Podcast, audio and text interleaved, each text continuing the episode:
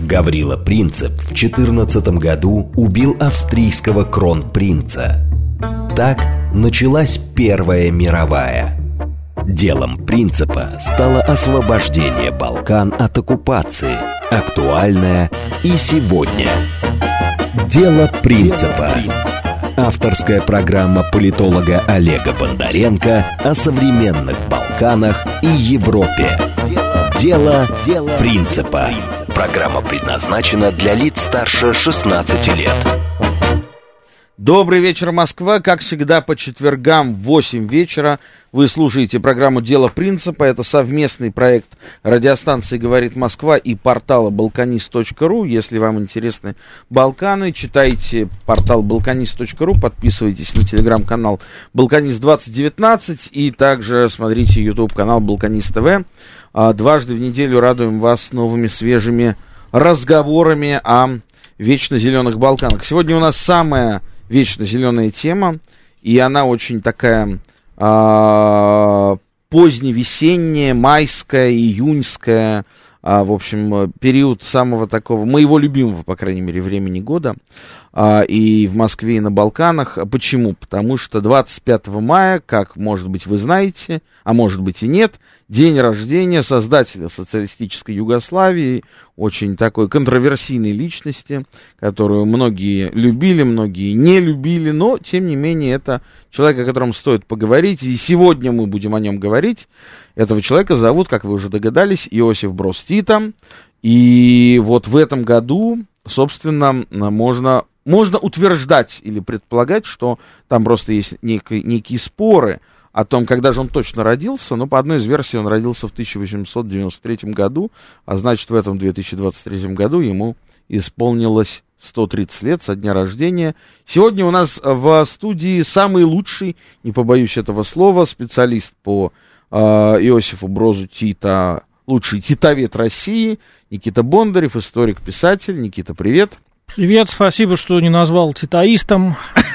Нет, все-таки титовед. А, напоминаю, что у нас работает смс-портал для ваших сообщений по номеру плюс семь девять два пять четыре восьмерки девяносто четыре восемь. Телеграмм для сообщений говорит МСК Бот. А будем во второй части программы и телефонные звонки принимать по номеру 8495-7373-94-8. Если хотите нас не только слышать, но и видеть, заходите на YouTube набирайте, говорит Москва, и вы нас увидите. Итак, а, Иосиф Брос Тита, а, который э, на самом деле важен не с точки зрения истории даже, но и с точки зрения сегодняшнего дня. Давайте пойдем от современности. Нынешний президент Сербии Александр Вучич, который проводит очень а, такую сбалансированную политику между Западом и Востоком, Севером и Югом. Местами, мне кажется, местами я уверен, что он практически пытается копировать политику Иосифа Броза Тита с поправкой на время, на место, на размеры страны, конечно, да, 23 миллиона э, Югославии против 7 миллионов Сербии, э, больше, чем в три раза э, меньше.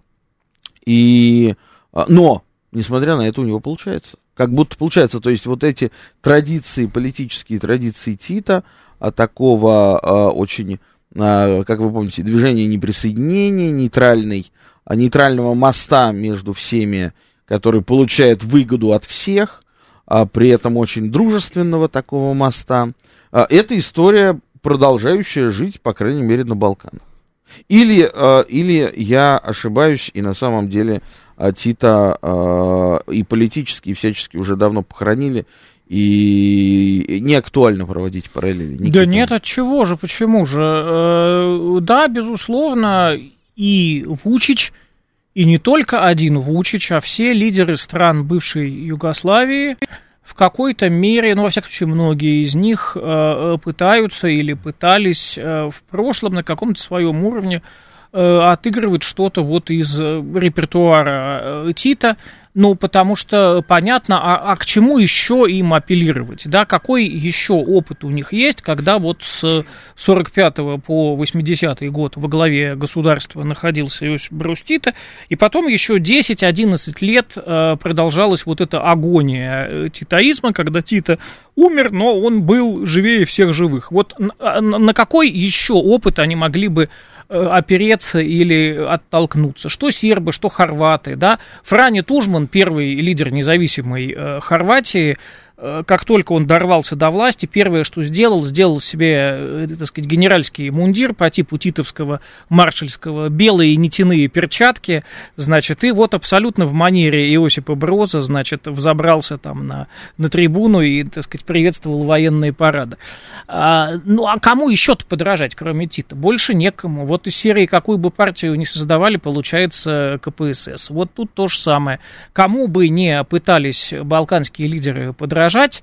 Вот если у людей есть определенные амбиции и есть определенный талант, получается Иосиф Брус Или получается фигня на постном масле. Вот как бы два варианта.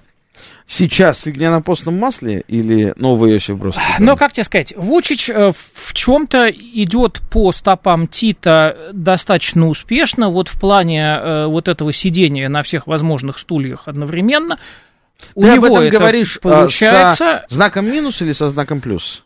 Я, слава богу, не живу в Сербии. Я не должен э, иметь никакого личного отношения к внешней политике Александра Вучича. Я констатирую, что у него получается сидеть сразу на многих э, стульях. Хорошо это для Сербии или плохо, я не знаю. Для России скорее хорошо. А, вот. А, но что у него не получается? У него не получается э, влюбить в себя население своей страны, как это прекрасно удалось Иосипу Брозу Тита.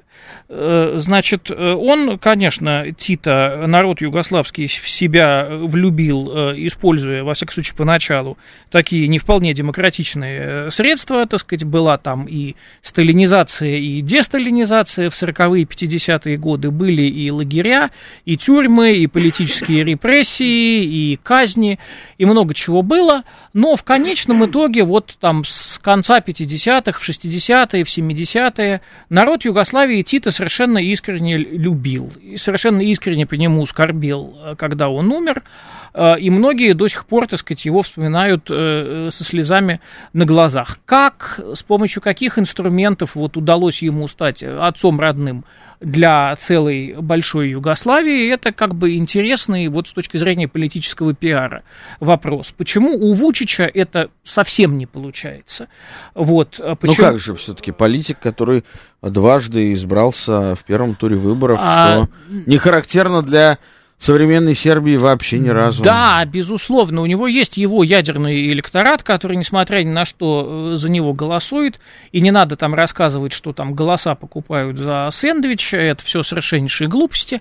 Вот, есть у него ядерный электорат, который за него голосует, но э, вот э, какой-то любви со стороны интеллигенции, например. Стороны интеллигенции. К нему да. совершенно нету, да и со стороны простых людей, ну, так сказать, скорее они Вучича воспринимают как меньше из возможных зол, а не как вот отца нации. Нет, как, как вот отцом нации у него стать не получилось. Почему? Ну, это интересный вопрос, можно об этом поговорить.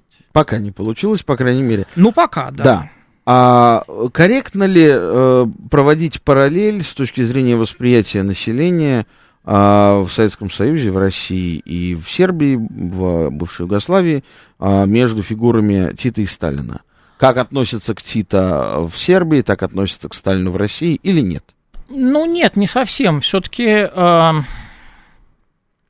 как сказать, э, Сталин и та э, плеяда советских руководителей, которых он привел э, во власть, а, вот э, всякие вот эти Сусловы. Я прошу прощения, что я вот так во множественном числе э, говорю, это не означает с моей стороны какого-то неуважения к этим людям.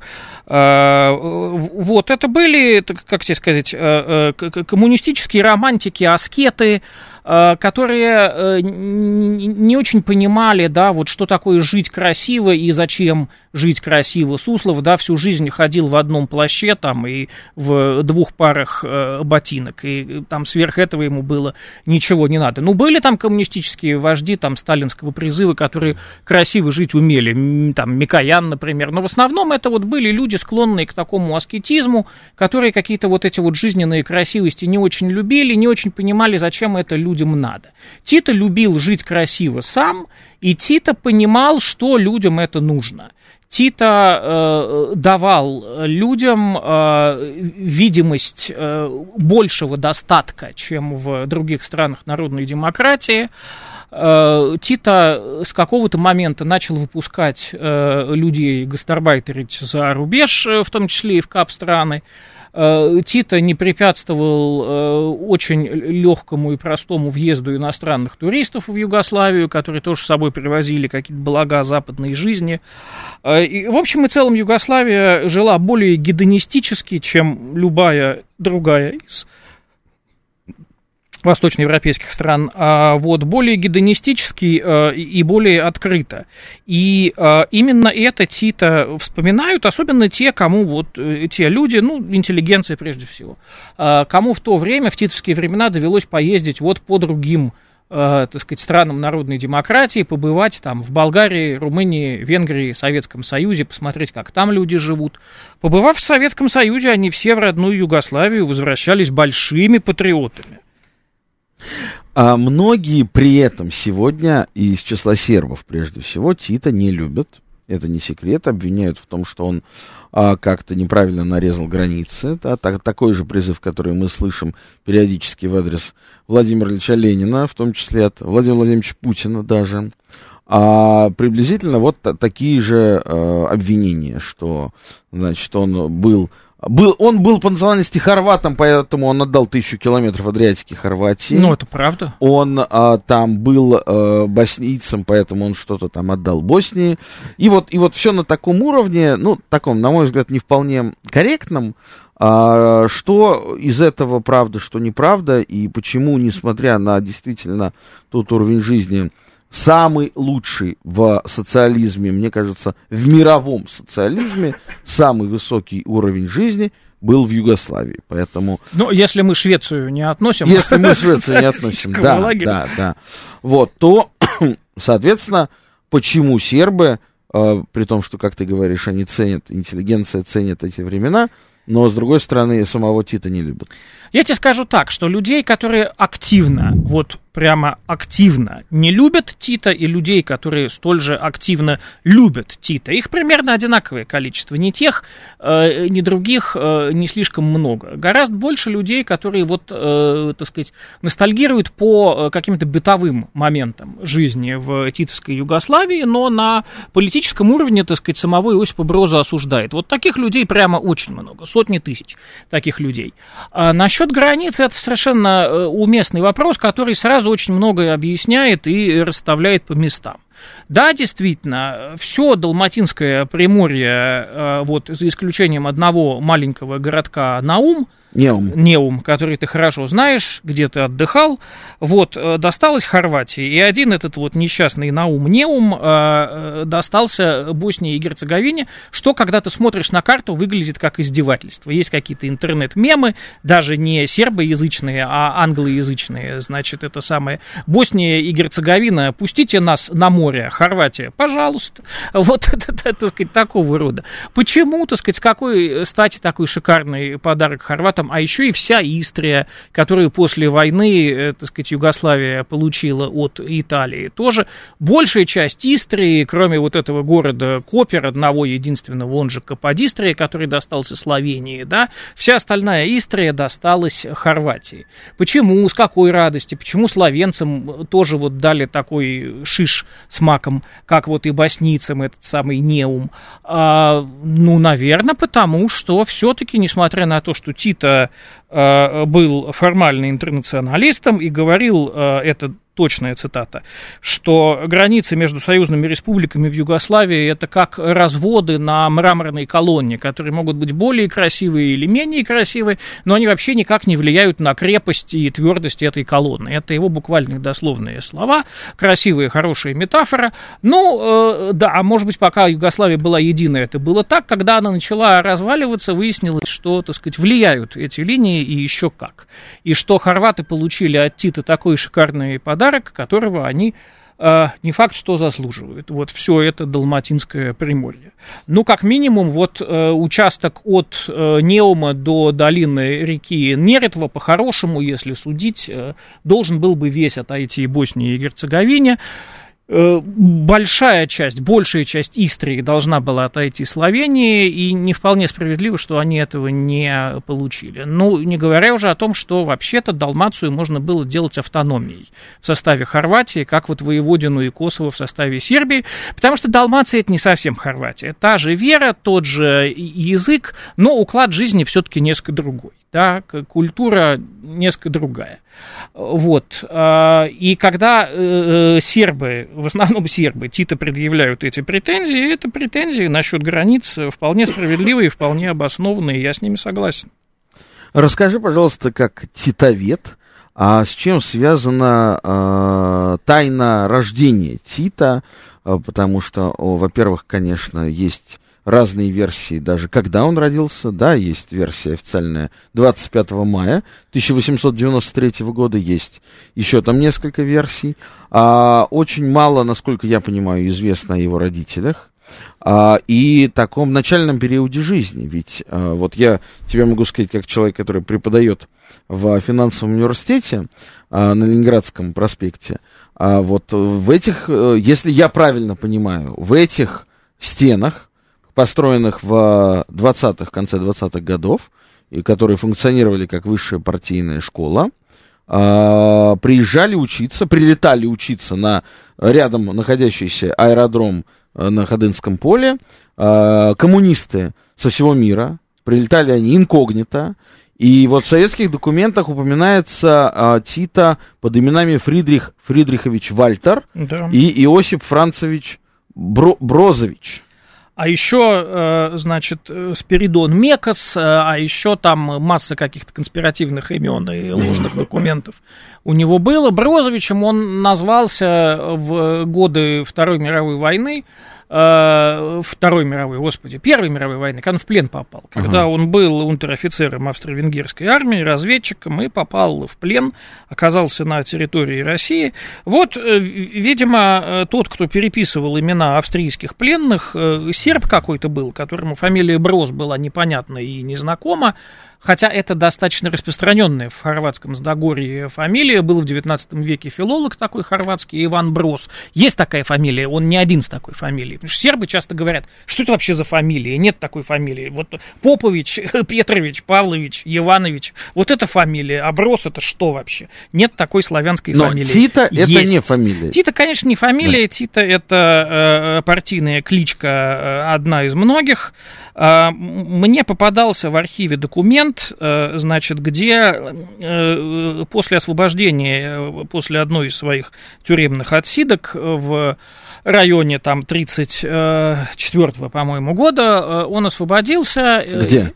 в Югославии. Угу. Его посылают в Вену как человека, который ничем себя не скомпрометировал, и товарищи в стране находящиеся, которые партийному начальству, которое сидит в эмиграции в Вене, не очень доверяют, говорят, вот ты туда приедешь, Иосип, Значит, э, и э, посылаешь нам письмо. Что в этом письме написано, вообще не важно. Но если ты чувствуешь, что там что-то не так, ты подписываешь письмо любым именем, которое ты можешь придумать. Вот. А если все тип-топ, э, пиши Тита. И вот, значит, он, приехав в Вену, отправляет товарищам назад в Загреб письмо, подписанное Тита, что означает, что все тип-топ. Это первый раз, когда он употребил этот псевдоним. Значит, Тита производная от тип-топ. А, а кто-то говорит, что Тита производная от пистолета ТТ, точно так же, как его коминтерновский основной псевдоним Вальтер тоже, так сказать, рифмуется с пистолетом Вальтер. А, но это уже, так сказать, скорее романтизм такой. Вот, а насчет родителей, даты рождения и всего такого прочего. Да, он совершенно точно не родился 25 мая, а, хотя именно этот день в социалистической Югославии отмечался как день рождения Тита, слэш э, день молодости или день молодежи, дан Омладина когда, значит, комсомольцы со всей страны собирались на стадионы, главный стадион в Белграде, ну и во всех, так сказать, столицах союзных республик, тоже они собирались на стадионы, э, так сказать, выполняли какие-то построения, размахивали какими-то флажками, выкрикивали какие-то речевки, играла какая-то музыка. На белградский стадион Иосиф Брустита сам выходил лично, и ему передавали э, эстафетную палочку, ну то есть как палочку, штафета это, это был такой значит, красивый, каждый раз заново вырезавшийся из дерева или, может быть, отливавшийся из металла такой сувенирный предмет, который, как эстафетная палочка, передавался из рук в руки бегунам, которые начинали эту эстафету там в славянских Альпах, Э, добегали, передавая друг другу из рук в руки эту палочку, наоборот, до крайнего юга э, Югославии, значит, там до македонско-греческой границы, потом возвращались назад в Белград, и вот последний бегун, значит, забегая на стадион, ну, как поджигание олимпийского огня, последний бегун, забегая на стадион, эту самую, значит, штафету передавал Осипу Брозу Тита. И все эти эстафетные палочки, которые на самом деле не палочки, выставлены в Белграде в музее Тита, э, и просто вот дизайн этих штук, я не знаю, как их назвать, может очень многое рассказать вот о той эпохе, да, так сказать, в которой они были сделаны. Это насчет 25 числа.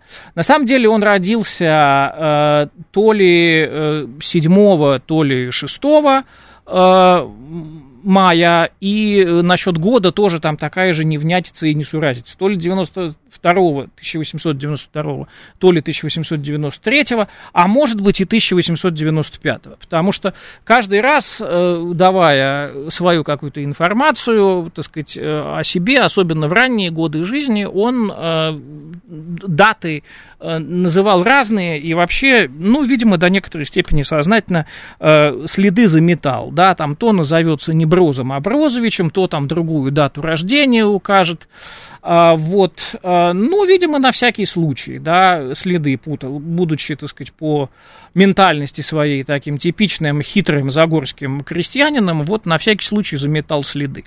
Не один он в этой ситуации, оказавшись военнопленным в чужой стране, и потом, вернувшись на родину и оказавшись в положении нелегала, а, поступал бы подобным образом, да. А, насчет происхождения, насчет родителей, ну а что мы можем знать о его родителях, если они были простые хорватско-славянские крестьяне? Мать вроде как была славенка, отец вроде как был хорват, но, э, а, значит, его вот эта родная деревня Кумровец в Хорватском Загорье, она относительно недалеко от славянской границы, там местные жители говорят на своем собственном сутлянском диалекте, который не сильно похож на литературный хорватский, в котором много заимствований из славянского языка, вот, вот отец его был с хорватской стороны реки Сутлы, а мама со славянской стороны реки Сутлы, и какую-то часть детства, э, поскольку родители его жили очень бедно, и он, судя по всему, не был э, желанным ребенком в этой многодетной семье, он проводил у деда в Словении, соответственно, вот э, этот его сутлянский говор, на который он переходил, особенно когда он начинал волноваться, он в э, сербской, сербоговорящей части Югославии был непонятен вообще никому. Вот, значит, и на этот счет сербы тоже всякие инсинуации ужасно любят придумывать, что, да вы слышали, как он говорит вообще на языке, это что угодно, но не сербско-хорватский язык, и не сербский, и не хорватский, а не пойми какой. Он вообще не хорват, и не словенец, и не югослав, он какой-то засланец откуда-то там, Значит, и вот на тему о том, откуда он засланец, тоже там огромное количество, значит, версий, э, интерпретаций что он э, какой-то болгарин, которого под видом Югослава для, значит, нелегальной работы послал в Югославию Коминтерн. Это версия, которая еще на что-то похожа, какая-то внутренняя логика в ней прослеживается. Что он э, потомок Габсбургов, какой-то незаконнорожденный сын, там, чуть ли не Франца Фердинанда, прости господи или кого-то еще из Габсбургов, э, что наоборот он не аристократ и не хорватский крестьянин и не советский засланец, а, значит, э, э, сын какого-то еврейского ростовщика из Загреба по фамилии Амброс. Вот, значит, где, где Брос, там и Амброс и так далее. Такого количества бредовых версий по поводу его биографии я ни про одного другого из вождей стран народной демократии не знаю. Продолжим. Сейчас у нас будет выпуск новостей, а сразу после него вы узнаете, почему на самом деле развалилась Югославия, одна из версий, и а какие параллели можно провести с нашей любимой Россией. Оставайтесь с нами. После новостей услышимся. Дело принципа. Авторская программа политолога Олега Бондаренко о современных Балканах и Европе. Дело, Дело принципа. Продолжаем наш прямой эфир. У нас в гостях лучший титовед а, России Никита Бондарев, историк и писатель. Мы сегодня, сегодня мы говорим о фигуре Иосифа Броза Тита и обо всех параллелях, которые она вызывает.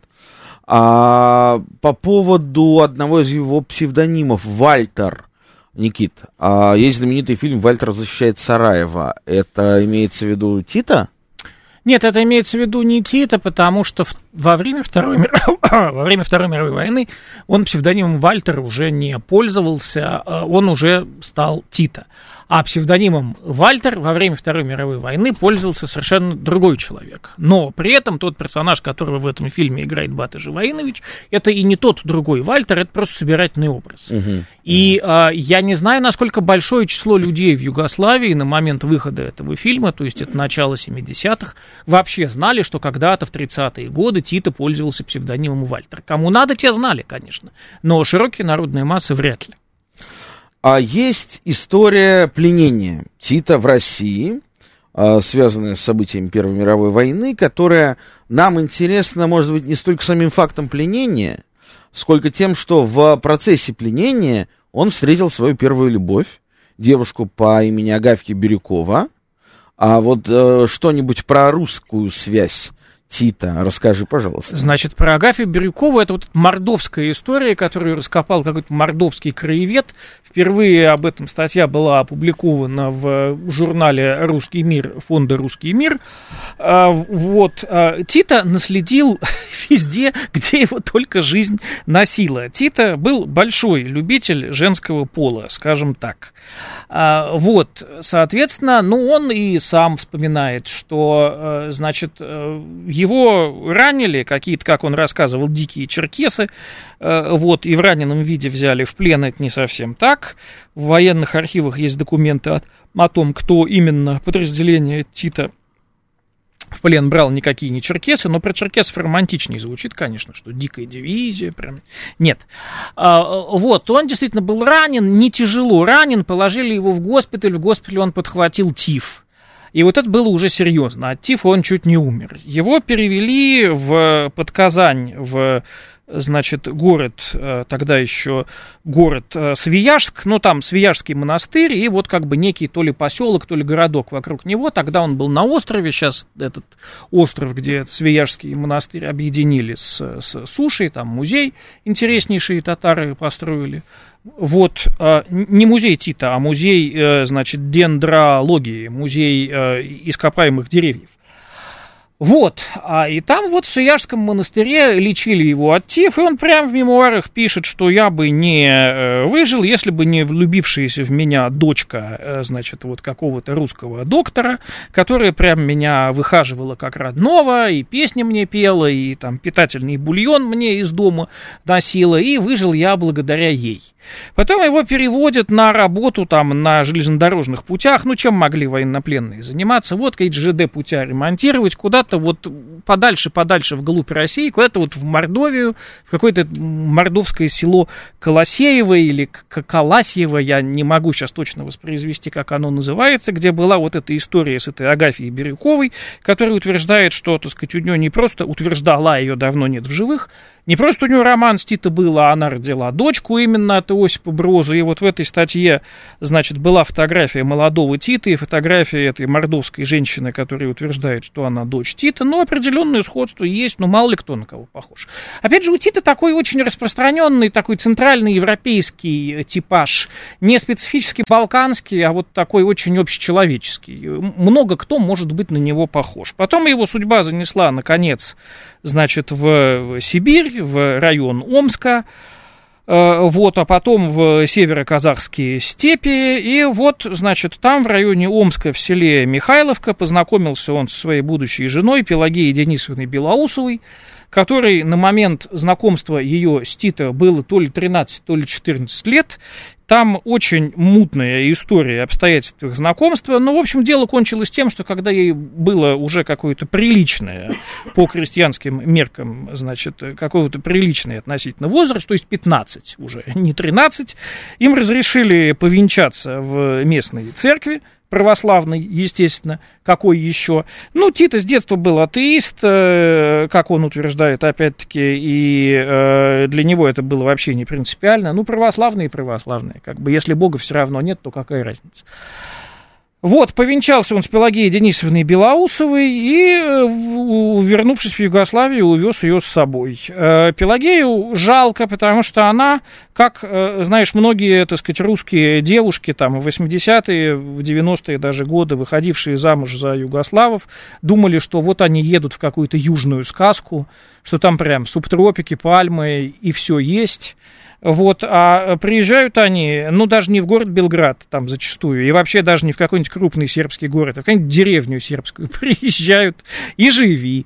Вот, как бы за свиньями ходить умеешь? Нет? Ну, учись. Вот примерно такая же история была с э, Пелагеей, которая тоже думала, что она из своей сибирской деревни в какую-то лучшую жизнь э, возвращается. Так оно, в общем, и, и должно было быть. Они приехали-то в Загреб изначально, и в Загребе вроде как все им нравилось. Вот, а потом начались э, всякие политические подвижки в Югославии, запретили коммунистическую партию, членом которой Тита по дурости или не по дурости успел стать. Вот, разогнали первый состав Скупщины сербской, а, вот ввели чрезвычайное Но положение, Пелагеи... и Титос Пелагеи бежал в свою деревню. И, и у Пелагеи получилось так, что она деревню сибирскую, но свою родную, где она всех знает и ее все знают. Да. Променяла, Променяла на... на деревню черт знает где, где она не знает никого. Но и... дети были? У них было много детей, выжил только один э, Жарко Брос, э, вот, у которого тоже интересно судьба сложилась. У нас есть звонок. Здравствуйте, говорите вы в эфире. Здравствуйте, Олег Никита. Вайс. Вот у меня вопросик такой от семейных уст Тита. А, о внешнеполитических, о внешних политических делах э, его и Югославии, которая после войны, э, несмотря на ссоры со Сталином, претендовала на территори... имела территориальные претензии к Италии, к Австрии, к Албании. Вот у меня вопрос в связи с этим. А что руководило Тита? Это был просто снобизм, как, э, который э, он умело использовал и паразитировал под покровительством Москвы имея в виду, что может из-за него столкнуться в том числе Запад опять с Востоком. И второй вопрос по поводу Албании. Каковы были отношения у него с Хаджи Энвером, тоже союзником Советского Союза? Спасибо. Спасибо. Ну, к Австрии там какие могли быть территориальные претензии? Там от Австрии-то уже после Первой мировой войны осталась кочерышка одна, на что там было претензий предъявлять. Э, со, со Словенией там были сложные отношения, да, но их решили еще после Первой мировой войны путем референдума, и вот э, та единственная область, которая была спорной между Словенией и Австрией, она решила остаться в составе Словении. А, вот, с Венгрией там довольно сложная была история, на самом деле. А с Италией, с Триестом, действительно, наверное, это был самый болезненный для Тита вопрос, потому что э, вопрос о Триесте, о том, кому он достанется, богатейший и важнейший порт в Северной Адриатике, главный порт Австро-Венгерской империи – этот вопрос оставался в подвешенном виде там чуть ли не до конца 50-х годов. Уж война давно кончилась, а этот вопрос никак не могли решить. Потому что, с одной стороны, Италию, конечно, надо было наказать. Вот. Э, с другой стороны, э, Италия как-то вовремя все-таки успела выйти из э, войны, так сказать, сместив Муссолини в 43 году. И вроде как после 43 года она была на правильной стороне Италии. Так что, наверное, слишком сильно наказывать их было все-таки не надо. И так у них отобрали все эти Далматинские острова, так сказать, и воспетый Габриэлем Данунцо да. город Риека, он же Фиуме и так далее. Фазан красив, уманионцы, да. Фиумы с пьяну взял Данунцу, да, писал красив, Владимир Владимирович. Маяковский. Красив, потому что, значит, Республика Фиуми официально называлась Республика красоты. Вот, поэтому, поэтому фазан красив. Да. да. Вот. А, с Триестом долго-долго не могли решить вопрос. Поделили там район вокруг Триеста на зону А, зона Б. И, в общем, Тит хотел, чтобы если не сам Триест, то хотя бы окрестности Триеста, вот эту зону Б передали бы Югославии. В итоге все оставили за итальянцами, и Тит не осталось ничего. С Инвером Хаджоем. А как? с Албанией и Инвером Ходжи Ходжи, там, конечно, тоже история чрезвычайно путанная. Еще короли югославские, еще Александр Каргеоргиевич очень мечтали видеть Албанию в составе Югославии, потому что в Албании была какая-то свистопляска с э, верховной властью, никак там не получалось э, какую-то нормальную человеческую династию организовать, как во всех остальных э, странах, освободившихся из-под власти Турции, да, в Греции, в Сербии, в Болгарии, в Румынии. Ну, в Болгарии там была сложная ситуация, там сначала одна династия, потом другая, но как-то разобрались. В Греции была сложная история, сначала хотели, чтобы была республика, потом все-таки поняли, что нужна монархия, но в итоге как-то разобрались. В Румынии, в Сербии, везде как-то вот э, создали стандартный для Европы того времени вот э, принцип передачи власти по наследству. А в Албании чего-то ничего не получалось. Значит, э, странный персонаж Ахмед Зогу возникал, который пытался именно вот, значит, такую династическую монархию организовать, ничего у него не получилось.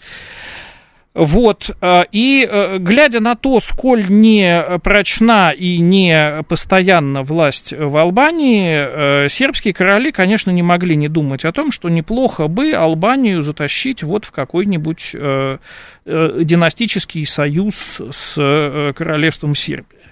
Тита во многом э, некие геополитические э, идеи э, унаследовал от королевской Югославии, унаследовал от Александра Каргеоргиевича и Николы Пашича, как это ни странно.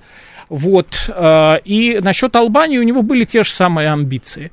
А почему бы не включить Албанию в состав Югославии? Сталин, э, в общем, эту идею поддерживал тоже насчет создания Балканской Федерации, что Югославия, Болгария и Албания должны объединиться в единое государство, вот эту самую Балканскую Федерацию, конфедерацию, там сложно сказать, как это все могло бы быть в реальной действительности организовано. Вот, и это было бы очень мощное э, очень государство мощное, на самой мощное, границе, да. так сказать, западного мира. От если, Черного моря до Италии. Если за западный мир считать Грецию и Италию, ну, Италию так точно, вот, то э, это очень мощный был бы, так сказать, А тогда скажи, пожалуйста, Никита, Тита этого хотел, и Сталин этого а хотел. А почему Тита поссорился со Сталином? Я э, это объяснял э, несколько раз. Э, в каком-то смысле это произошло именно из-за этой самой Балканской Федерации, но не из-за того, что Тита и Сталин хотели разного, они хотели одного и того же, чтобы была эта Балканская Федерация, а из-за того, что Тита проявлял слишком много самоуправства в э, вопросе отношений с Албанией, в вопросе отношений с Болгарией.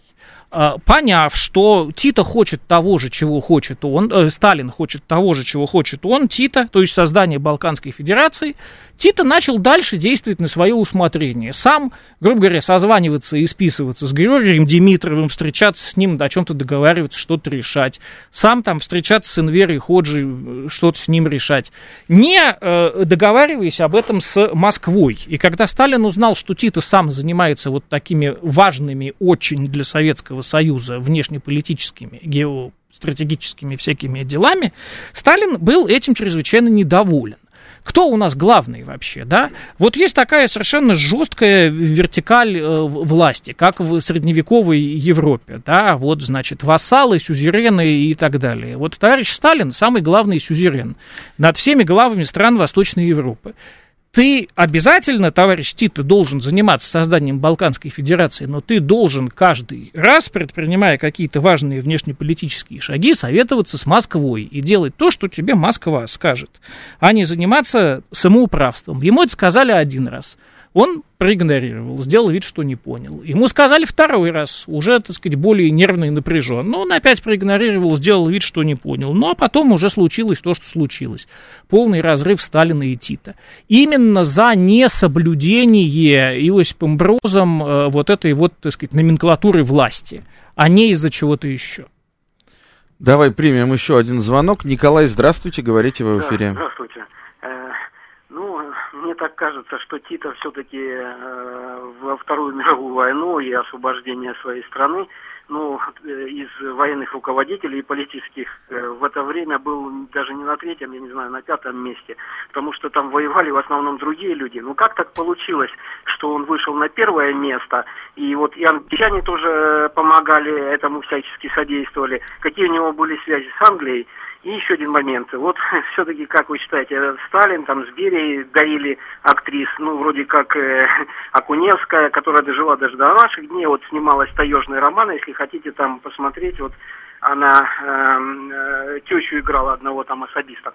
И хотел бы вот спросить, э, как вы считаете, вот эти вот все футбольные матчи и все прочее, и вот эта всякая заваруха, кому они пошли на пользу? Я думаю, только не Советскому Союзу. Спасибо. Спасибо. А, Сейчас а... я еще один звонок ну, приму, давай. и потом уже мало времени просто остается. Остается Марина Николаевна, здравствуйте.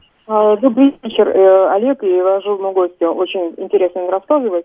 Вы знаете, значит, вот э, в советское время э, интеллигенция советская, значит, к ПИК относилась с таким пиететом.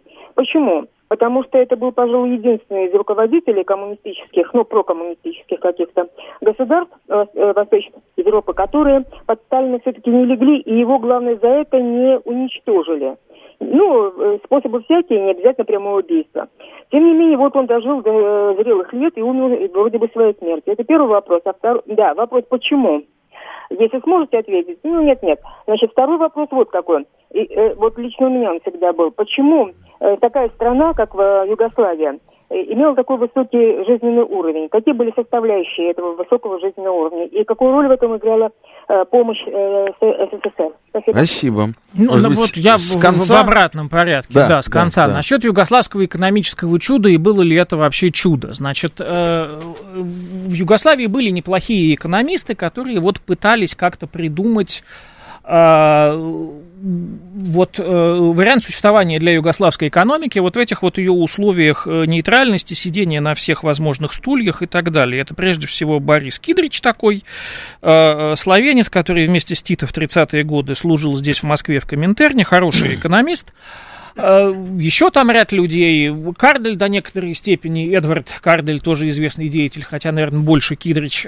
Вот, что они придумали, грубо говоря. А, Югославия а, по цене э, внутренней для стран народной демократии покупает у Советского Союза то, чего в Советском Союзе много. Нефть, газ, оружие, перепродает за совсем другие деньги. Это все на Запад или наоборот на Восток тем, кому это надо. Имеет свой гешефт. Югославия покупает по тоже бросовой цене на Западе какое-то списанное фабричное оборудование. А, э, начинает на нем выпускать продукцию, которая на Западе была бы уже не конкурентно способна, но на Востоке, в Советском Союзе прежде всего, а, э, вот эти югославские мебельные стенки, югославская там обувь, одежда, галантерея всякая, э, идет совершенно отлично и замечательно. В самой Югославии это все было не очень людям нужно. Э, в Югославии в самой люди охотились за чем-то настоящим западным, а для Советского Союза югославские сапоги это было ого-го, это вообще предмет мечтаний для многих. А вот это был один из э, столпов югославской экономики. Опять же, брать кредиты везде – брать кредиты для обслуживания кредитов. Э, э, кредиты Тита все охотно давали. Э, вот, и на момент распада Югославии они кредитов набрали столько, что было вообще непонятно, как это все в человеческих силах вообще возможно погасить. А, вот, так что югославское экономическое чудо, э, чудом, в общем-то, и не было. Опять же, еще такая история, как самоуправляющийся социализм, как официально назывался государственный строй в Югославии, начиная с принятия Конституции 1963 года, а, вот, когда а, хозяевами производства, хозяевами завода, фабрики являлось не государство, как в Советском Союзе, а являлся трудовой коллектив этого э, производства, этого завода или фабрики. Что они будут выпускать, какую продукцию, решали сами рабочие, в каком объеме, сами сотрудники предприятия. Ну, в большей степени там директоры и менеджеры – в Югославии очень важным человеком на производстве в этот момент стал менеджер, то, чего в Советском Союзе как бы не было. То есть, на самом деле было, но формально не было. Вот, э, что выпускать, в каком объеме, с кем торговать и так далее. Все эти вопросы решал не госплан, которого в советском понимании в Югославии не было вообще, а решали рабочие сами на заводе. Поначалу это очень мощный импульс развития придало югославской экономике, но потом эта же система ее и погубила. Почему? Почему? Потому что привела к стагнации, потому что а, рабочие сами могли распоряжаться прибылью, которую завод получает, и вместо того, чтобы на эту прибыль купить новые станки, например, они говорили, не-не-не, давайте мы все поделим, я куплю машину новую, этот э, купит жене шубу, этот стиральную машину купит, а станки новые, ну зачем? Наша продукция и так в Советском Союзе идет отлично, зачем обновляться, зачем что-то делать, лучше мы все поделим. Угу. И это погубило югославскую экономику. Есть вот. еще одна версия, прежде чем я прошу тебя ответить коротко, мало времени остается на предыдущие вопросы, но коль скоро мы уже об этом заговорили, есть еще одна версия, что погубила Югославию.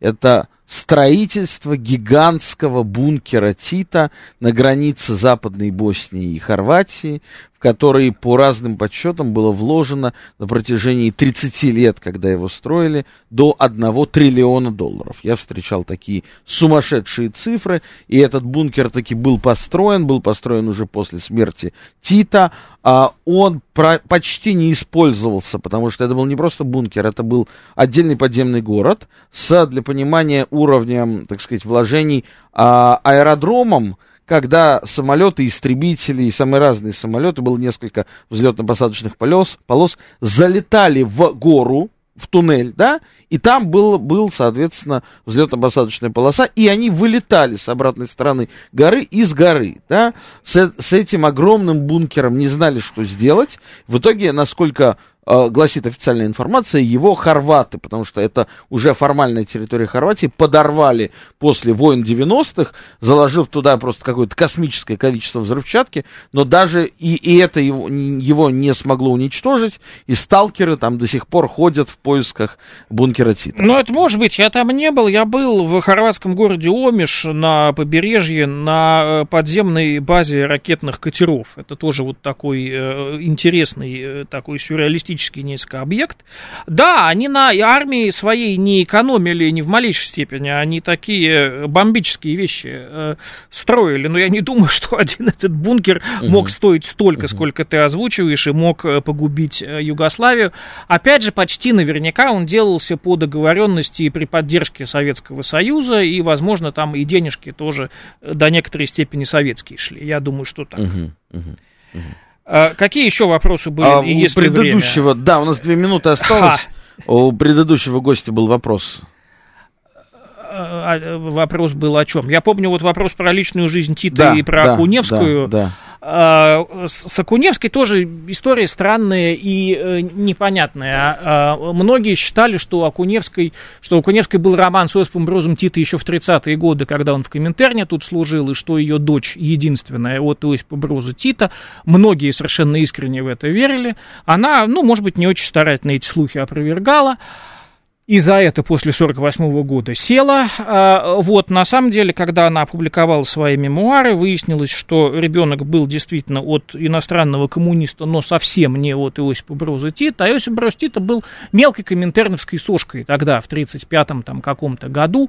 А, и, в общем, такая обворожительная женщина э, на пике популярности, как Акуневская, вряд ли с каким-то рядовым чиновником коминтерновским, безденежным, э, с непонятным будущим стала бы связываться да и ребенок у нее родился, дочь в 1934 году, а Иосиф Брустита приехал работать в Коминтерне в 1935. Никак он не мог быть отцом. При этом после войны у них с Акуневской действительно был роман, она снялась в агитационном фильме «Ночь над Белградом» во время войны, он стал популярен очень в Югославии, песня оттуда, которую Акуневская пела, стала очень популярна, и когда она приехала в Белград, ее действительно Тита принимал как звезду мирового масштаба, предлагал ей руку и и сердце. Он как раз был один в тот момент. Его военно-полевая жена Даврианка Паунович э, умерла.